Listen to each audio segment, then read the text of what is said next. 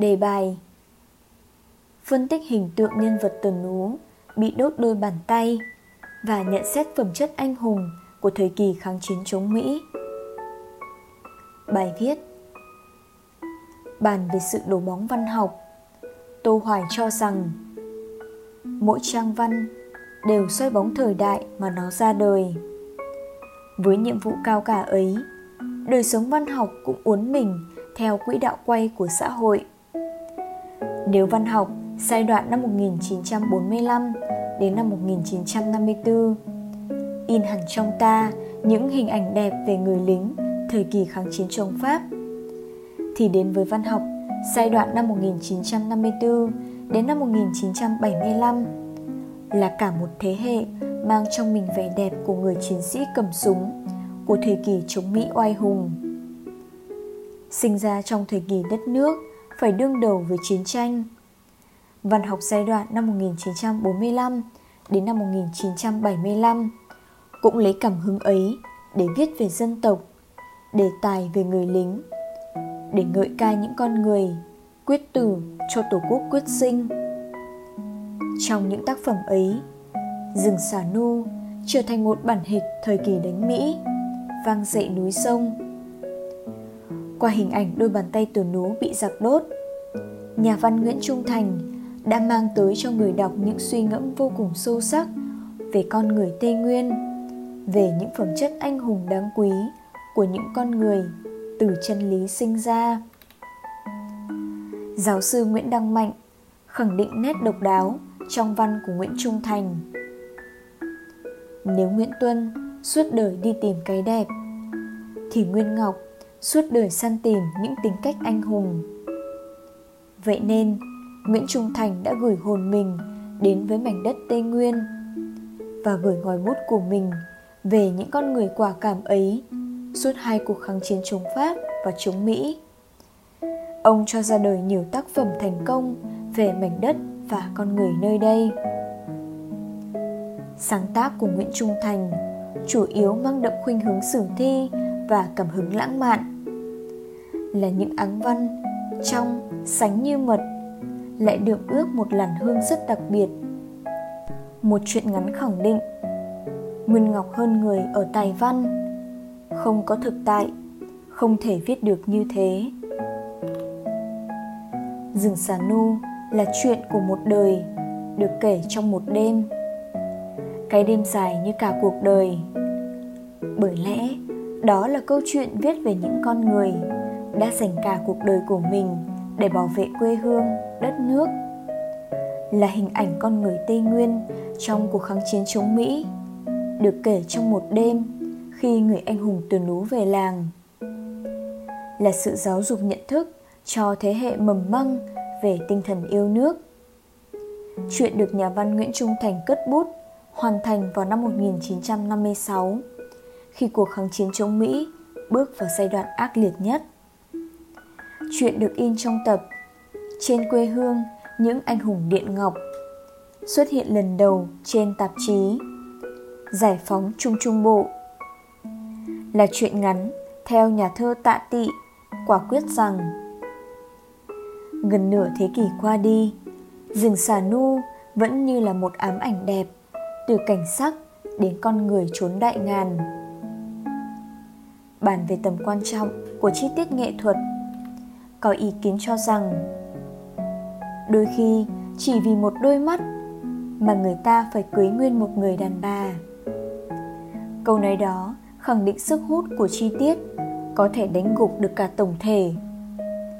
Thậm chí, nó thay thế và lấn át tổng thể trong tác phẩm văn chương, chi tiết chứa đựng tư tưởng lớn, tình cảm lớn bởi chi tiết nhỏ làm nên nhà văn lớn là nơi gửi gắm những quan niệm về con người, về cuộc đời kỳ thác những ưu tư chăn trở của nhà văn. Trong truyện ngắn rừng xà nu, hình ảnh đôi bàn tay tuần nú là một chi tiết nghệ thuật đầy ám ảnh, là hình ảnh mang dấu ấn về cuộc đời như một bản lý lịch trích ngang. Đây là một đôi bàn tay hiện thân cho số phận cùng những phẩm chất tâm hồn cao đẹp của tờ nú Trong tác phẩm, rất nhiều lần nhà văn Nguyễn Trung Thành đã nhắc đến đôi bàn tay. Nhưng ám ảnh nhất vẫn là lúc bọn thằng Dục tầm nhựa xà nu đốt chảy 10 đầu ngón tay như 10 ngọn lửa. Đôi bàn tay, một điển tích về cuộc đời đầy đau thương, mất mát và tấm lòng kiên trung của người anh hùng từ nú. Đôi bàn tay mang nỗi đau đớn. Vì tay không mà từ nú không thể cứu vợ con. Vì tay không mà từ nú bị bắt, bị bọn thằng dục quấn rẻ, tầm dầu xả nu đốt cháy. Mười ngón tay anh như mười ngọn đuốc sáng rực. Thế nhưng, từ nú không kêu một tiếng nào dù anh nghe lửa cháy ở trong lồng ngực nhưng tờ nú nhớ như in lời anh quyết từng nói người cộng sản không thèm kêu van bọn giặc tra tấn và đốt đôi bàn tay từ nú hòng làm lung lạc ý chí đấu tranh cách mạng của anh và dân làng Soman. Nhưng không, tội ác của chúng càng làm cho ngọn lửa căm hờn trong tuần nú, trong buôn làng, bùng cháy lên mạnh mẽ, mãnh liệt hơn bao giờ hết. Đây chính là hoàn cảnh vô cùng khắc nghiệt trong cuộc đời từ nú.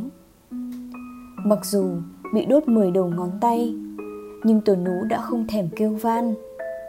Anh một lòng trung thành với cách mạng, luôn thể hiện ý chí, bản lĩnh gan dạ, dũng cảm của một người anh hùng.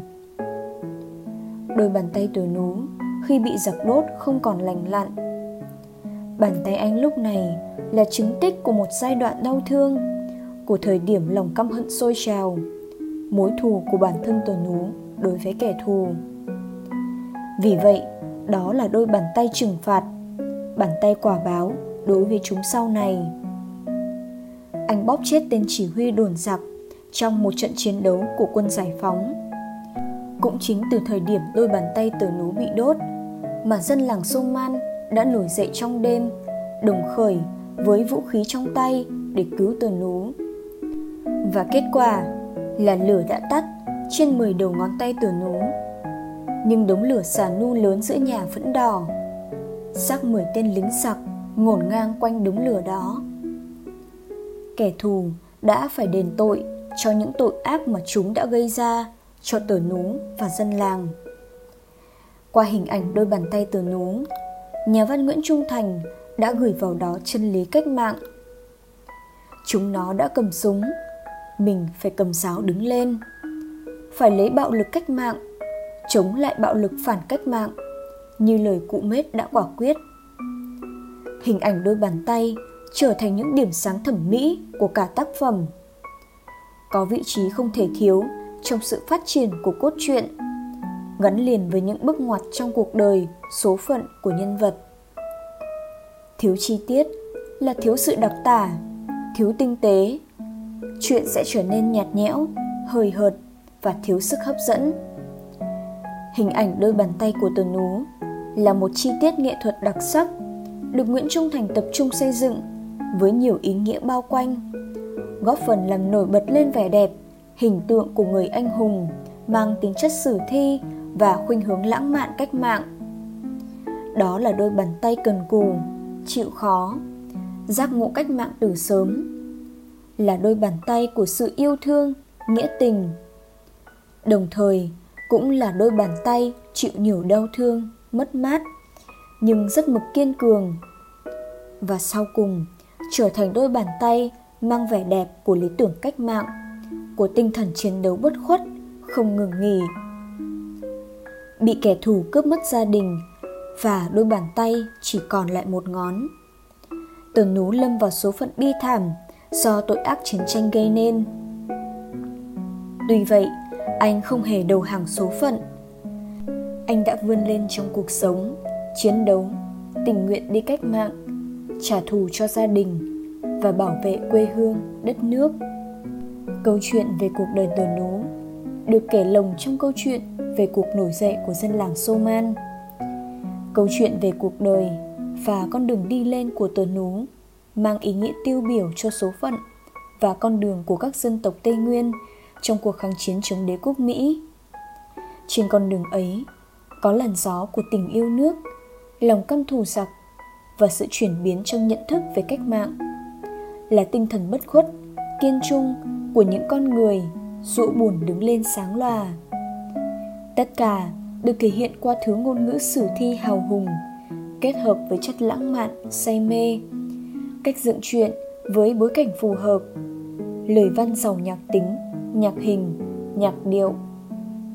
Tất cả khiến người đọc như đang sống trong những năm tháng chiến đấu, vô cùng sục sôi ấy của dân tộc. Hình ảnh đôi bàn tay của tờ nú là một chi tiết nghệ thuật đặc sắc, được nguyễn trung thành tập trung xây dựng với nhiều ý nghĩa bao quanh, góp phần làm nổi bật lên phẩm chất anh hùng của tờ nú.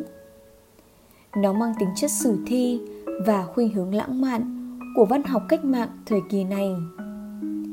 Đó là đôi bàn tay cần cù, chịu khó, giác ngộ cách mạng từ sớm. Là đôi bàn tay của yêu thương, nghĩa tình, cũng là đôi bàn tay chịu nhiều đau thương và mất mát. Nhưng nó rất mực kiên cường và sau cùng trở thành đôi bàn tay mang vẻ đẹp của lý tưởng cách mạng, của tinh thần chiến đấu bất khuất bị kẻ thù cướp mất gia đình và đôi bàn tay. Từ nú lâm vào số phận bi thảm do tội ác của chiến tranh gây ra. Tuy vậy, anh không đầu hàng số phận. Gấp trắng sách lại, hình ảnh về người anh hùng tờ nú vẫn còn nguyên vẹn trong tâm trí, những phẩm chất tốt đẹp. Nguyễn trung thành đã khéo léo dẫn dắt và miêu tả cuộc đời của anh bằng một kết cấu vòng tròn hình thức kể chuyện, tạo nên một hương vị đặc trưng của tây nguyên, mang màu sắc sử thi truyền thống. Cùng với đó là giọng văn đậm chất tây nguyên, như tiếng cổng chiêng rừng núi. Để rồi, khi nhớ về tờ nú, ta lại nhớ tới cánh rừng xà nu. Nhớ về anh, trong lòng ta lại súng dậy biết bao người anh hùng vì nước quên thân. Như la văn cầu, nguyễn văn trỗi họ đều đã đổ máu vì dân tộc, ngã xuống vì độc lập tự do, vì chính những người mà họ yêu thương và bảo vệ. Văn học cần đến hình tượng, như loài ong cần chất nhụy để tạo nên những giọt mật ngọt. Hình tượng có sức sống bền bỉ là hình tượng được phát biểu từ những vấn đề nóng hổi của thời đại. Nhưng hình tượng ấy cần đi qua một tâm hồn, một trí óc để có thể trọn vẹn cả bề dài lẫn bề sâu. Để người đọc có thể khai thác những tinh hoa của cả thời đại ấy. Hình tượng đôi bàn tay tờ nú được viết nên bởi đôi mắt của một nhà văn khám phá hiện thực, bởi tình yêu nước của một người việt nam. Vì thế, nó đã đóng góp và đem lại cho tác phẩm một sức sống lâu bền.